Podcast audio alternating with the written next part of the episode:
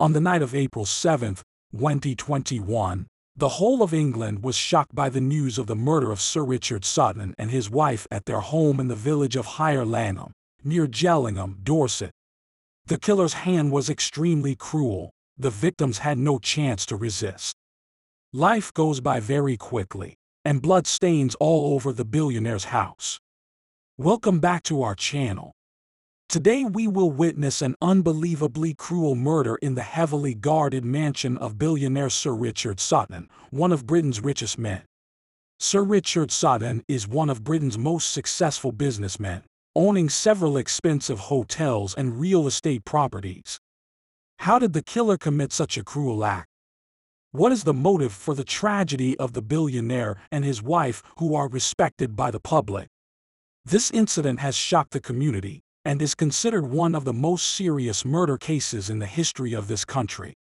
The search for the culprit and why this case happened has become one of the most concerned topics of public opinion and highlights the problem of security and crime in the UK.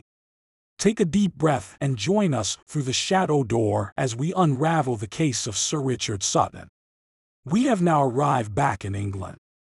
And despite the fact that our investigation will once again lead us to the southeast, we will start this one in the county of Lincolnshire. There is a tiny community known as Brant Broughton that may be found close to the western boundary of the county. In the year 1937, Richard Sutton was born right here in this location. And despite the fact that this town may not even be more than a pinprick on the map, Richard's family origins were in a place that was everything but insignificant. He had the title of Sutton Baronet, which dates back to the time of King James I and indicates that he was a member of the Sutton family. And to make a long tale short with regard to this designation, a baronet is rated lower than a baron but higher than all knights. That has essentially no significance in the modern world. In spite of this, Baroness families are often fairly prosperous, taking into account the modest fortune that their ancestors amassed in the centuries before them. This is especially clear in light of the current situation. His name was actually Sir Richard Sutton the IX, and his family was wealthy, extremely wealthy. Richard Sutton was the heir to this fortune. Richard has never wavered from his goal of pursuing a career in the legal profession. He planned to devote his time and energy, as well as his professional career, to assisting others. But his choice of profession didn't necessarily turn out that way, and instead he would eventually become an hotelier, which, in case it wasn't apparent, means that he owned and operated hotels. In other words, he worked in the hospitality industry. Richard's relatives and friends characterized him as a kind, sympathetic, and generous man. He wed his first wife, Fiamma, in 1959. After some time, they started a family and welcomed David Sutton and Caroline Sutton into the world. And when Richard entered maturity and progressed through it, his vast real estate and agricultural holdings, in addition to his lucrative hotel business, continued to expand. A great number of Richard's hotels are highly significant to the tourism business in England. It is possible to spend up to 1,500 British pounds on a single night in a suite at the opulent, five-star Sheraton Grand Park Lane Hotel, which can be found in the Piccadilly district of London. In addition, the illustrious Athenaeum Hotel in Mayfair provides guests with a five-star experience because it is located in the center of London, along with a spa with a sauna and a steam room. By the turn of the century, Richard was well on his way to becoming one of the 500 wealthiest people in the United Kingdom. Even if the majority of his wealth was a result of inheritance, this would still place him at the very pinnacle of society. I'm referring to this particular kind of shirt. Expensive automobiles, private aircraft, and vacations that one might only hope to experience throughout their lifetimes. Richard was completely successful, However, there was one thing that Richard was unable to master, and regrettably, that was his marriage. Richard's inability to master this one item led to a divorce. in the year 2002, both he and Fiamma made the decision to end their marriage and get divorced. Richard may have had an unfathomable amount of riches, yet he was neither amoral nor uncaring despite this fact. The dissolution of his marriage truly left him in a condition of utter devastation. On the other hand, just like in many other aspects of life, when one flower withers away, another will blossom in its place. And at this point, Anne Schreiber makes her entrance into the action. Anne had a background in physiotherapy and was originally from Denmark. She was married to David Schreiber, who was also a physiotherapist. David's family has a long history in the armed forces. Before establishing himself as a successful entrepreneur in London, he served in the cavalry for some time. Along with their three children, Louise and Rose and Thomas, the couple raised their family in a heritage-protected farmhouse in the Dorset countryside. The couple had two daughters named Louise and Anne Rose, and one son named Thomas. And because they were residents of Dorset, they were neighbors to the Sutton family. It was about the same time as Richard and Fiamma's demise that Anne's marriage to David started to break apart. Both of these events occurred simultaneously. David was an extroverted and dramatic man but he hid a troubled past behind his charm. David's past was filled with a series of unfortunate events. David was not necessarily an alcoholic, but he did have a drinking issue. It was common knowledge that he would become drunk and start firing his firearms outside of the farmhouse, and he frequently made threats to take his own life. They did live a very pleasant life in the countryside, and other than David's pranks, there isn't much to emphasize about their existence. But young Thomas was able to see and understand the tension that existed between his mother and his father. Despite this, Thomas loved him very much, and it was quite upsetting for him to see the dissolution of their marriage when he was just 16 years old. Thomas was taken aback when his mother offered that they should all move into Richard Sutton's home without his father being involved. The Schreibers and the Suttons had previously been friends for some years, but with the disintegration of both families, Thomas was shocked when his mother made the suggestion to him. Thomas did, in the end, get it, and once he did, he didn't waste any time acting on his newfound knowledge. After his parents divorced, he inherited a substantial amount of money and made the decision to further his education by attending college in Denmark and then Music Technology School in London. It was in this location that Thomas's dream of becoming a DJ began to materialize in an amateur capacity. He began his career by picking up odd jobs around town, collecting vinyl records, and moving from one job to the next.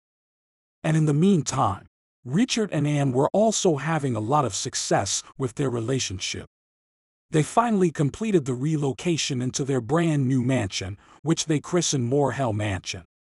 Despite the fact that it had a price tag of 1.4 million pounds and was situated in the wealthy neighborhood of Higher Langham in Dorset, the world of the newly single David Schreiber was in a far more precarious place. After his wife left him for another guy, he developed a serious drinking problem that only got worse over time despite the fact that Richard and Anne were now a couple. Both of them continued to do their best to maintain their friendship with David. At one point, Richard went so far as to give him a room at Moorhell Mansion if he would just agree to check into a rehabilitation facility. But because David believed that accepting the offer would be an affront to his own pride, he finally declined it. Sadly, David passed away in April of 2013 having suffered from a persistent memory issue brought on by the fact that he had a tendency to drink too much. When placed in the context of the events that have transpired in this case, these particulars take on a far greater level of significance. Thomas's fury escalated when David was killed in the battle. He received the impression that his now stepfather Richard Sutton, as well as the rest of his biological family for that matter, had not done enough to assist in the effort to rescue his father. Thomas had a more difficult time adapting to the changes in the dynamic of the family, in contrast to his sisters Louise and Rose, who handled the adjustment quite well. And now that his father had passed away, he considered the divorce, as well as Richard, as be indirect reasons. The contempt and resentment that he felt for Anne and Richard grew to the point that he could no longer be in their company. As a result, Thomas and his fiancée uprooted their lives and went to Australia in 2016 so that he could follow his ambition of being a music artist. His professional life would not be successful, despite the fact that the sunshine, beaches, and excellent quality of life were all enjoyable. And around the end of 2018, Thomas and his girlfriend ended their relationship. After failing to realize his goal of making it big in Australia, he returned to his native England. Thomas swallowed his pride and moved back in with Anne and Richard at Moor Hell Mansion in January 2019, after experiencing failure in his professional life, his romantic life, and having nowhere else to go. This predicament was only expected to last for a few of weeks at most. While Tom took some time to get his life in order, he was in his 30s at the time and the desire to go out on his own was becoming increasingly urgent. However, this little period of time expanded into the weeks and months that followed. By the month of March, Thomas' mental health had significantly deteriorated. He decided to seek the guidance of a trained expert and made an appointment with a qualified therapist. Depression and alcoholism, both of which were made worse by emotions of abandonment and trauma suffered during the course of his earlier years, were firmly confirmed as being the man's primary conditions. Thomas was a terribly injured man, and despite the fact that it could be argued that he was not the victim of any family feuds, he innately regarded himself as the victim of all of them. He felt as though his parents had abandoned him, and, even worse, that Richard Sutton had him financially enslaved. However, this feeling of being incarcerated financially was based only on anecdotal evidence. Anne and Richard both have a deep concern for his well being. I mean, it's true that he had a bad temper, but they genuinely cared about what was best for his future. Additionally, Richard was quite kind and generous to Thomas. In fact, upon his return from Australia, he bestowed on Thomas a gift of £100,000 to be used toward the purchase of his first house. In addition, Thomas was given a monthly stipend of £1,000 despite the fact that he was 32 years old. And Richard did this in the hopes that it would encourage him to become more autonomous. Surprisingly, Thomas found this to be insufficient for his needs. In addition to being ungrateful for the money that Richard had given him, he also refused to assist with the chores around the house. Richard was well into his senior years at this point in his life. He was 82 years old, at an age when even a straightforward activity like sweeping the floor would require a lot of time and energy. But Thomas didn't give a damn about it. Even more vexing to him was the fact that Richard would not permit him to operate any of his expensive automobiles. If Thomas didn't become so drunk all the time, perhaps there wouldn't have been a need to worry about this issue. The problems continued even beyond that point. No, it got worse.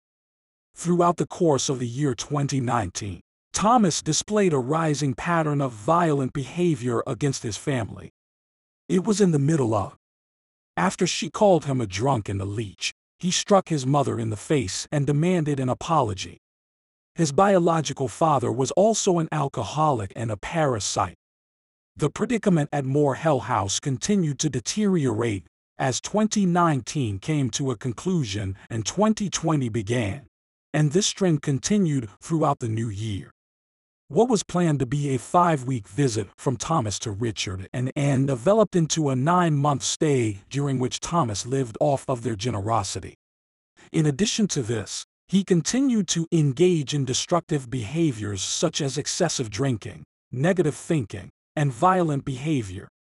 It was intolerable to have to live with Thomas. And then, in 2020, as all of us are aware, the COVID lockdown occurred. Good evening. This country is currently facing its gravest danger in decades in the form of the coronavirus. And this nation is not the only one affected. As a result, I would like to provide you with an update tonight on the most recent actions we are taking to combat the illness and discuss the ways in which you may lend a hand. Beginning this evening, I have a very straightforward directive for the citizens of the United Kingdom. It is necessary for you to remain in your residence. People were compelled to remain inside as a result of a national lockdown because of the new virus, which was making headlines all over the world. This was especially true in the United Kingdom. This would have a significant effect on the mental health of millions of individuals all around the world. For many others, this meant getting fired from their jobs, being cooped up indoors with nothing to do, and maybe being hungry as a result. This was in sharp contrast to the life of Thomas Schreiber, who was disturbed and agitated by the fact that he was cooped up within a multi-million pound home with no financial duties or expenses to pay. He had no responsibilities whatsoever. Despite this, Thomas used the lockdown as an alibi to justify his increasingly erratic behavior toward Anne and Richard. He blamed it on the drugs. And when one month turned into nine months, and 20 weeks passed, Sir Richard Sutton started to have feelings of being confined within his own house. The final straw that caused the camel to collapse under its own weight first appeared in November of 2020. It's hard to imagine a situation that's any more affluent than this one. However, the members of the family couldn't agree on how to divide up an inherited chandelier. It was always intended that one of Thomas's sisters would end up with the chandelier and despite the fact that he did not even possess a house, he desired it. Thomas lost his anger after being convinced that he was being treated unfairly once more and that he was the youngest child in the family. The argument escalated into violence, and it culminated with the elderly man Richard breaking his walking cane by smacking Thomas in the back of the head with it. Thomas was injured as a result of the incident, this was a really embarrassing situation for Thomas. And despite the fact that he had previously hit his mother in the face, it would appear that Richard had crossed an unacceptable line. After this, Thomas would definitively cut himself off from the rest of his family and never communicate with them again. I assume they were really fortunate to have lived in a home that was large enough for them to completely avoid one another. In a house of a typical size, I don't believe you'd be able to get away with doing that. Despite this, Thomas considered this to be the lowest point of his life. He found himself having ideas that were really uncomfortable. On a daily basis, he started bragging to his pals that he was going to exact revenge on Richard and his mother, whom he derisively referred to as the gold-digging bitch. He also said that he was going to do it one day.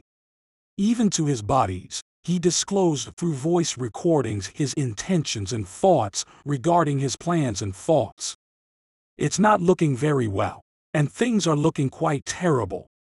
It's extremely unhealthy how strict my mother is about everything.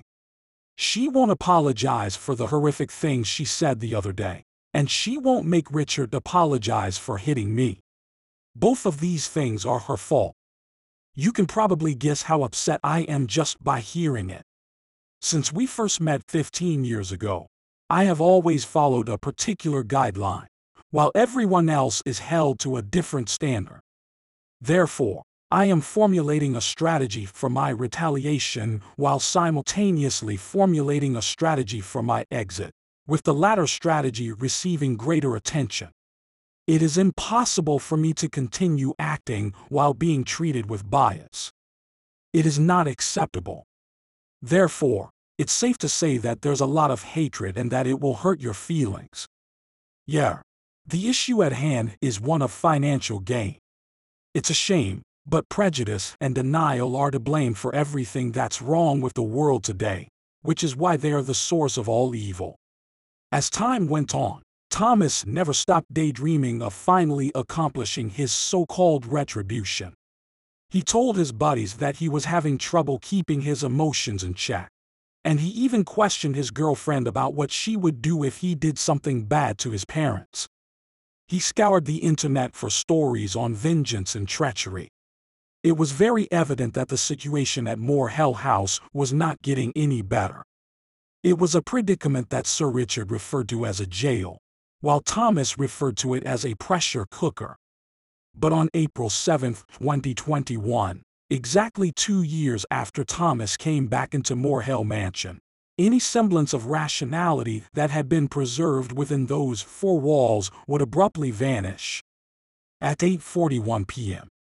On April 7, 2021, armed law enforcement officers attacked the grounds of the Moor Hell Mansion.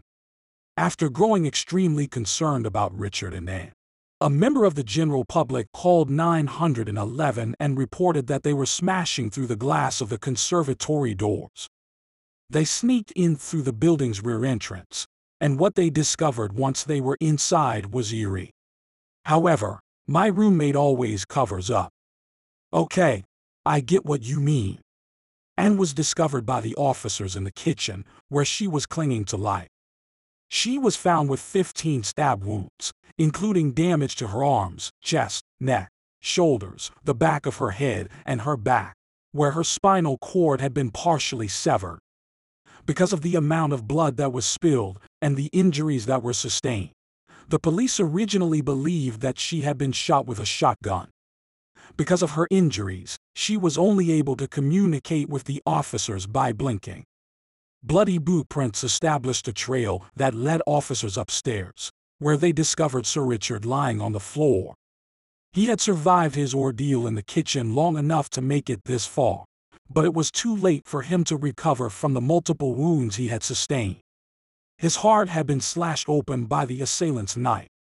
The walking stick that belonged to Richard would also be found in the kitchen, shattered. This was the location where he had desperately sought to defend Anne from the assailant. The investigators would quickly determine that not only had Richard's Range Rover vanished from the garage, but also that Thomas Schreiber had vanished without a trace. Having stated that, they very immediately developed a primary suspicion about him. These suspicions were validated almost instantaneously as well. As soon as Thomas realized that the Range Rover had been stolen, he started sending highly worrisome voice messages to his family and friends. If it isn't already clear, Thomas was the one who committed the murder. Thomas had, in fact, stolen the Range Rover, and he was currently on the run, hastily making his way towards London while mumbling to himself over the several voice messages he had received. I really apologize, Josh, I should not have allowed my feelings to control my actions, but I did make that error. I promise that this will be the last time you hear from me. You are not only the kindest and most decent man I've ever encountered, but also the most wonderful person I've ever had the pleasure of knowing. I've made a mistake. I've let my fury get the best of me, and I've slain my mother and killed her lover and this will be the very last time that you hear from me. And I'm very sorry about it. I am unable to halt the hatred, and its accumulation has reached an unsustainable level. The denial, the deception, and the lies that were told. It was imperative that I take action. Adam, please know that I adore you. I want to express my deepest remorse for my actions. I adore you with all my heart. I'm going to die right now, and I hope you can comprehend the reasons behind it. It is finished for me at this point. And it's over for both my mom and Richard, who was involved in it. God bless you. You are in my thoughts and prayers while you sleep. Rose, I adore you.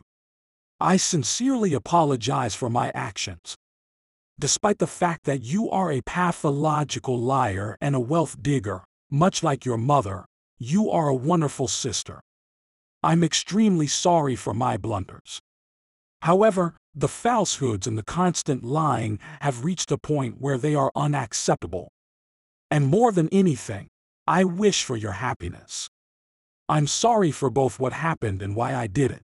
I just couldn't stand the falsehoods or the hostility any longer. Please accept my apology. After receiving a speeding ticket on the A303, Thomas finally led the police on a high-speed chase that continued all the way into London.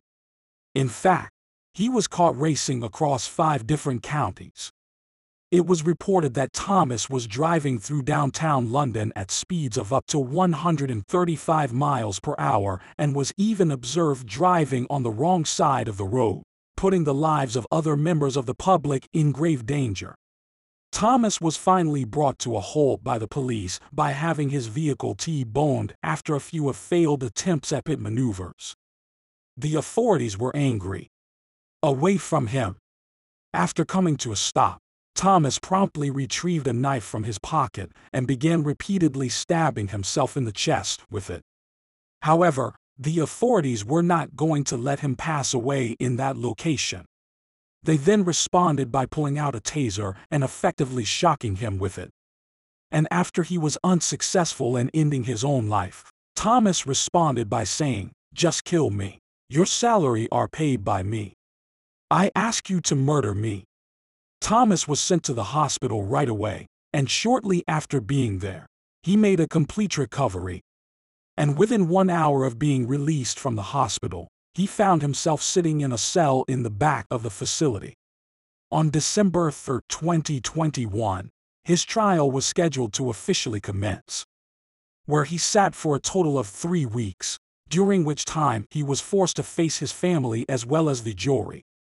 During the course of the trial, he entered a guilty plea to the lesser charge of manslaughter on the grounds that he lacked full responsibility for his actions owing to a defect in his mental function.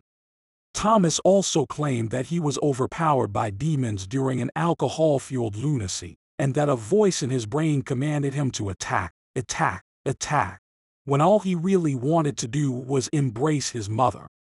He stated that the voice told him to attack, attack, attack, when all he wanted to do was hug his mother. Anne Schreiber had somehow survived the attack, and as a result, she was going to be an important witness in Tom's trial. This was bad news for Tom, but it was excellent news for everyone else. Connecting over a video link to provide the evidence she gathered as well as her side of the tale. Anne tells how she continues to experience nightmares as a result of the attack that her son committed, which, sadly, has resulted in her being nearly fully paralyzed. Due to the fact that her spinal cord was partially severed, she has lost the ability to virtually completely control any movement below her neck. In any case, what actually took place on the evening of April 7? What precipitated this vicious assault was. Now, Thomas asserts that he has psychosis. It would appear that after having a disagreement with Richard, he lost his cool. Before raging into the kitchen to violently assault his own mother, Thomas smashed Sir Richard over the head with a glass whiskey decanter that he had used to bottle alcohol. And despite the fact that he had been bottled, Richard continued to attempt to save his wife. But despite his serious wounds, he nevertheless managed to escape to the upper floor, where he was attacked a second time. After everything was finished, Thomas hurriedly climbed into Richard's Range Rover and made his way to London as quickly as he could. He left behind a series of voice recordings for Richard. While he was driving there, he transferred $30,000 into the bank account of his girlfriend, confessed to her, and then begged her to see him. But thank goodness, she decided to call the authorities instead. During the course of Thomas's trial, it was inevitable that concerns regarding his mental health would be raised. The family had previously discussed the possibility that his early delivery may have resulted in some kind of permanent injury, since it seemed to have occurred when he was born. It was possible for David to hold him in the palm of his hand because he was so little. Research has shown that preterm delivery is associated with an increased chance of developing mental health problems such as schizophrenia, depression, and bipolar disorder. However, the exact nature of this association is not entirely understood. Thomas was also quite adamant about emphasizing the fact that if it weren't for COVID, then this savage attack most certainly never would have taken place. I suppose that he is attempting to shift blame for his conduct onto COVID at this point. In any case, the deliberation period that the jury needed to reach their decision was only 4 hours and 51 minutes. And on the 17, 2021, Thomas Schreiber was declared guilty for the murder of Sir Richard Sutton and guilty for the attempted murder of his mother and Schreiber. The vote was 11 to 1, and it was decided that Thomas Schreiber was responsible for both crimes. The court said that Thomas's conduct had left the Sutton and Schreiber families in total ruin as a result of its consequences. He behaved as if Sir Richard's home and assets were his own. He did not show Richard or in any respect, and he exhibited a startling sense of entitlement. As a result, Sir Richard often felt as if he were a prisoner in his own home. Thomas was formally given a life sentence, but he will have the opportunity to apply for parole when 36 years have passed. It should come as no surprise that he has already appealed the verdict against him. Following the conclusion of Thomas's trial, Sir Richard Sutton's relatives issued a statement of their own. In it, they questioned how someone could have done it. How can a family get over such an unexpected and life-changing loss? We will never be able to bring Sir Richard back but his spirit will very much continue to live on alongside the extremely joyful memories we have of our amazing father, brother, and grandpa.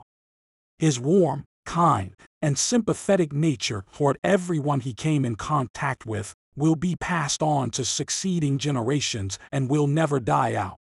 This is because his principles will never be forgotten. Sir David Robert Sutton, the son of Sir Richard Sutton, is expected to stake his claim to the Sutton baronetcy as soon as he demonstrates that he is legally qualified to do so. This will determine the course of events regarding the baronetcy's continued existence. The untimely passing of Richard will unfortunately cast a lengthy and terrible gloom over the family.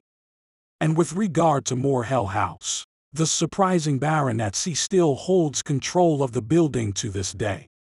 There is no indication as to whether or not they will keep the property.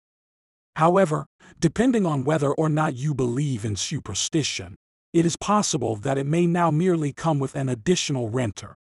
There is not much else that can be said about Thomas Schreiber, but if I had to guess, the only legacy that he will leave behind is the sense that he was a self-centered and ungrateful man-child. The case for today has been resolved but the horrors that unfolded will linger on in my mind for a long time to come. I appreciate you all tuning in, but I must warn you, this tale is not for the faint of heart. If you found this case as disturbing as I did, please give me a thumbs up and subscribe if you haven't already. Now, let's talk about Thomas Schreiber. This monster's twisted psychology is enough to make your skin crawl. Who was he? and what drove him to commit such heinous acts. Could anything have stopped him from carrying out his crime? Or was his fate sealed from the start? Share your thoughts in the comments below, if you dare. As we part ways, remember to keep your loved ones close and your doors locked at night. Evil lurks in the shadows, waiting for its next victim. Until we meet again, stay safe out there. Goodbye, my friends.